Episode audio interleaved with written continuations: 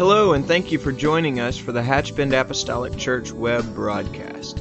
In our society today, some, and yes, sadly, maybe even most, question the value of preaching in their lives. But we still believe what Paul said in 1 Corinthians chapter 1. In essence, Paul preached that God has chosen the foolishness of preaching to save them that believe. And so that's why we still place such a high value on the preached word of God in agreement to the scripture. And so now I'd like to thank you again for joining us for a message from the pulpit of Hatchbend Apostolic Church.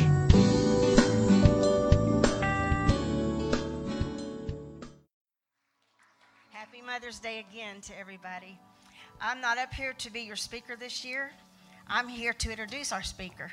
It's my privilege to do that.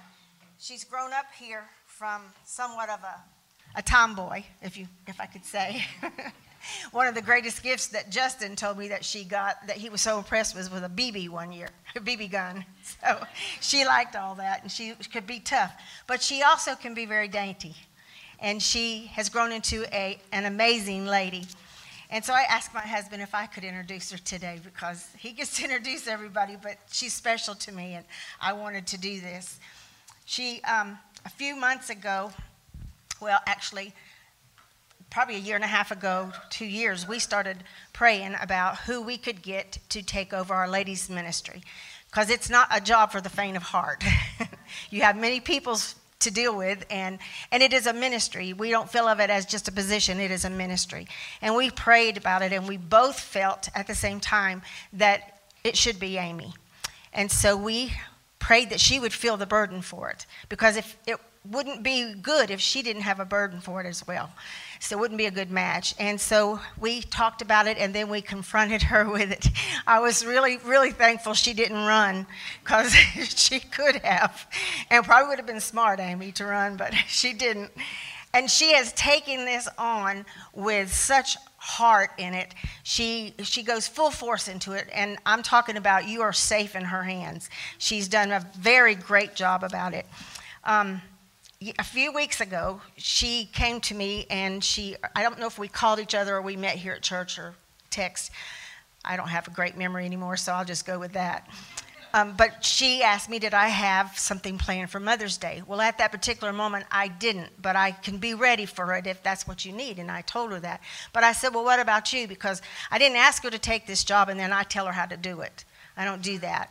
I, I don't want her to sink, and I'll help her if she needs it. I want her to do great. I think the, the quality of a great leader or a good leader should be working ourselves out of a job and training ourselves out of a job and know when to do that not just to do it but know when to do it and so i just said to her you know i'll help you any way that i can but i give you this job so she said to my delight again that she had a thought and I was like, that's great. You know, what is that? And, and go with it. And she told me a few little things, and I was just so overwhelmed with gratitude from God and proud of her with a godly pride you understand that that she god has not only brought her into this position and she accepted it but she also accepted the calling that goes with it and so i'm very proud of her for that and so her greatest title is mother and that's the one that she would ask or say that she loves the most. But right now, I feel like that we should honor her as our ladies' ministries leader because that's what she is doing, and she has a word for us this morning.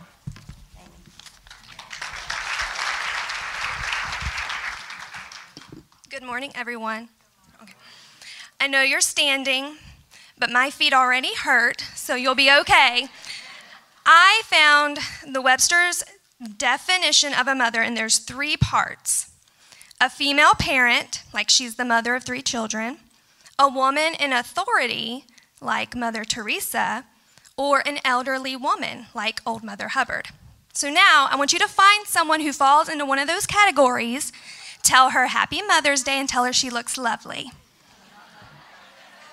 I do feel like I already owe you an apology because I'm a Sunday school teacher and I teach through a snack. Whatever the the lesson is I make a snack to go with it because if you feed them, they will like you and they will be nice to you. I do not have a snack for you, and I'm so sorry. And I do have one request. I teach fifth grade. I've been a teacher. I think I'm in like my 12th or 13th year, I'm not sure. And the thing about kids is they talk the whole time you're talking. So whatever pops into your head, you can just say it.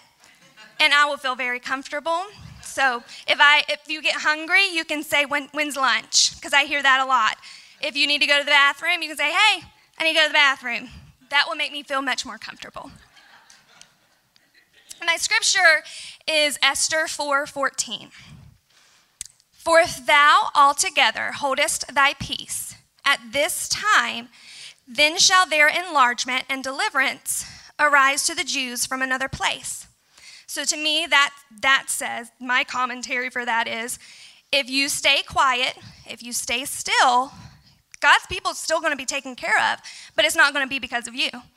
And your family and your home is going to be in trouble. But thou and thy father's house shall be destroyed. And who knoweth whether thou art come to the kingdom for such a time as this? And it's that last phrase that I really want to focus on. Um, when Daryl and I began thinking and praying and making plans to start our family, you know, we envisioned this perfect world, perfect society, all kind people, everybody loves everybody else. But I remember my mother's words to me, and I know it was hard for her because she wanted grandchildren close by. She already had grandchildren, but they lived far, far away. She wanted grandchildren close by, but she told me to consider the world that I would have to raise my children in. So I did, but I, I still wanted children. So, you know, now I have two boys. We had our children, and our whole idea of what the world was going to be like came crumbling down because we saw now through a parent's eyes all the dangers in the world. We learned very quickly you put a death grip on your children's hands. To this day, when we go into a grocery store, my children lock onto the grocery cart, and that's where they stay. Because I, I wanted to put a, a fear in them too. I don't want them running off. I want them to know that there are dangers out there. And that's normal. That's a healthy fear. Okay? The difference, I found this definition too. The difference between fear and worry, because I feel like I use those two terms interchangeably, but they're not the same. True fear is a gift that signals us in the presence of danger. So to me, fear keeps us alive. We have to have a healthy fear. Unwarranted fear, that's worry, will always be based, based upon something in your imagination or even a memory. Worry is the fear that we manufacture, it's our choice. Okay, so I had a healthy fear to keep my children alive. That's normal. However, during quarantine, you know, I had a lot of time on my hands, a lot of time to think and imagine all these scenarios, and I began having a very unhealthy fear. It was a fear not of the virus, because I was doing what I was supposed to do to protect myself against that. I began to, to feel guilt for bringing my children into this world because the world was falling apart. It wasn't fair to them. They couldn't go to school, they couldn't play with their friends. We had birthday parties that they couldn't invite their friends to. And that just wasn't, in my eyes, it wasn't fair to them. And it was like no end in sight. Like, how long was this going to take? How long were we going to have to sit do this? It was very scary. It was that was a worry. It was an well, maybe it was a fear. I don't know. During one of my many many breakdowns during quarantine. And I'm a homebody. I like to be in home, but too much of a good thing is maybe not so, uh, such a good thing. One of my many, many breakdowns, this scripture that I just read to you came up in my news feed. And as soon as I read it, I felt peace. I felt a calm come over me because I was reminded once again before Daryl and I ever planned to have children, God knew. God knew. They were created for such a time as this. He knew that they were going to be going through COVID 19. They knew, God knew that they would be living quarantine for however long.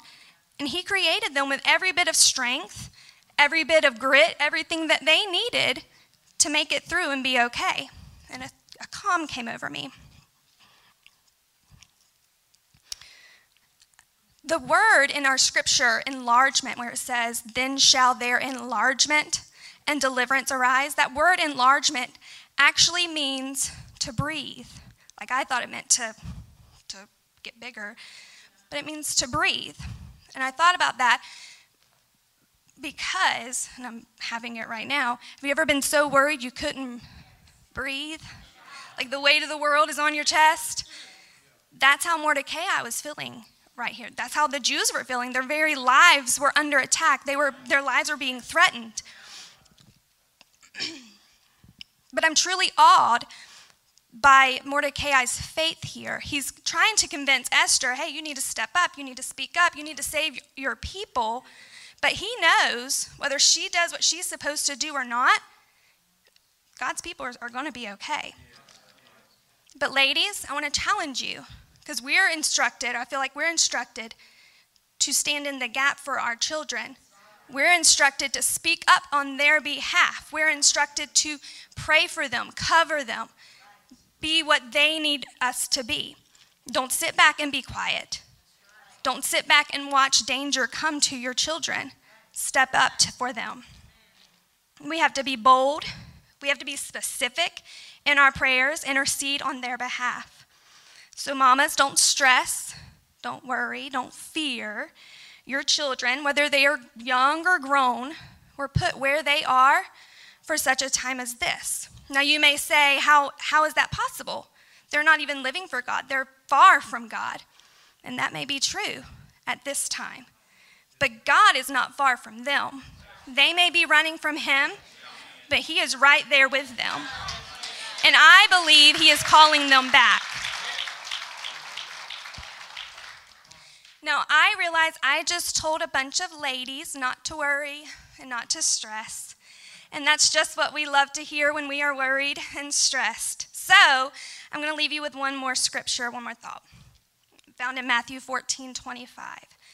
And in the fourth watch of the night, Jesus went into them walking on the sea. And when the disciples saw him walking on the sea, they were troubled, saying, It's a spirit, and they cried out for fear. But straightway Jesus spake unto them, saying, Be of good cheer, it is I, be not afraid. Peter answered him and said, Lord, if it's you, bid me come unto thee on the water. I found myself there. If it's, if it's really you, prove it to me. I need to see it. And he said, Come. And when Peter was come down out of the ship, he walked on the water to go to Jesus. But when he saw the wind boisterous, he was afraid. And beginning to sink, he cried, saying, Lord, save me.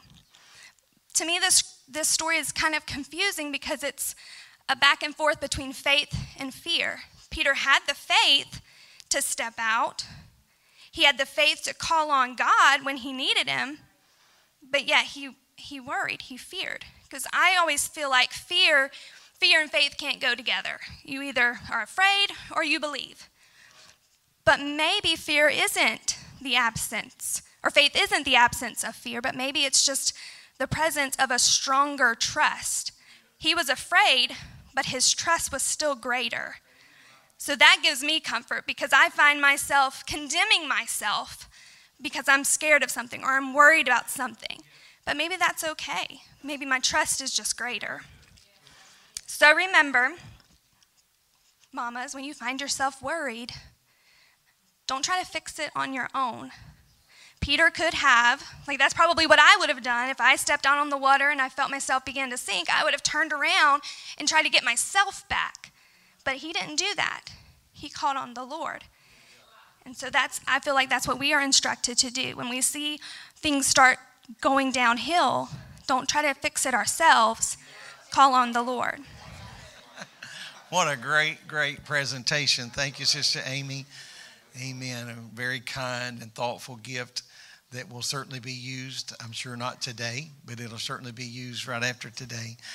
And uh, we appreciate you so very much. What an incredible opportunity to be together and to honor our mothers.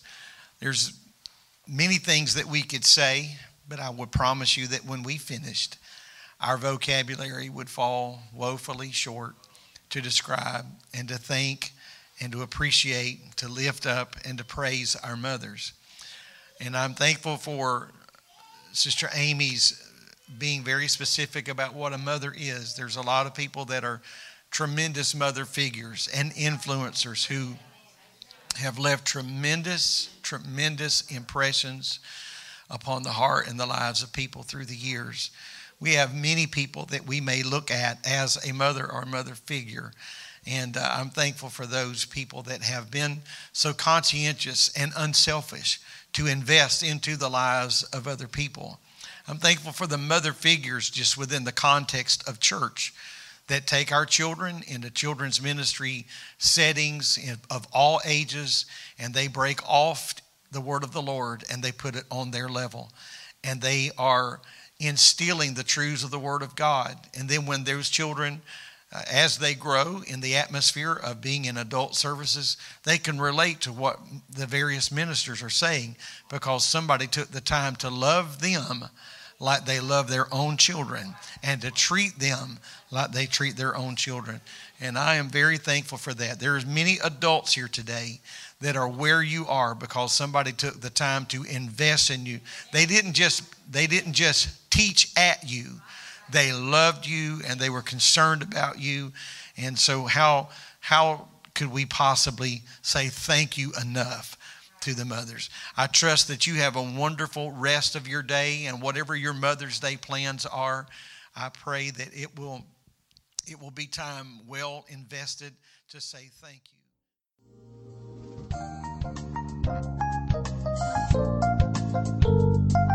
This message has been brought to you today by the media ministry of Hatchbend Apostolic Church.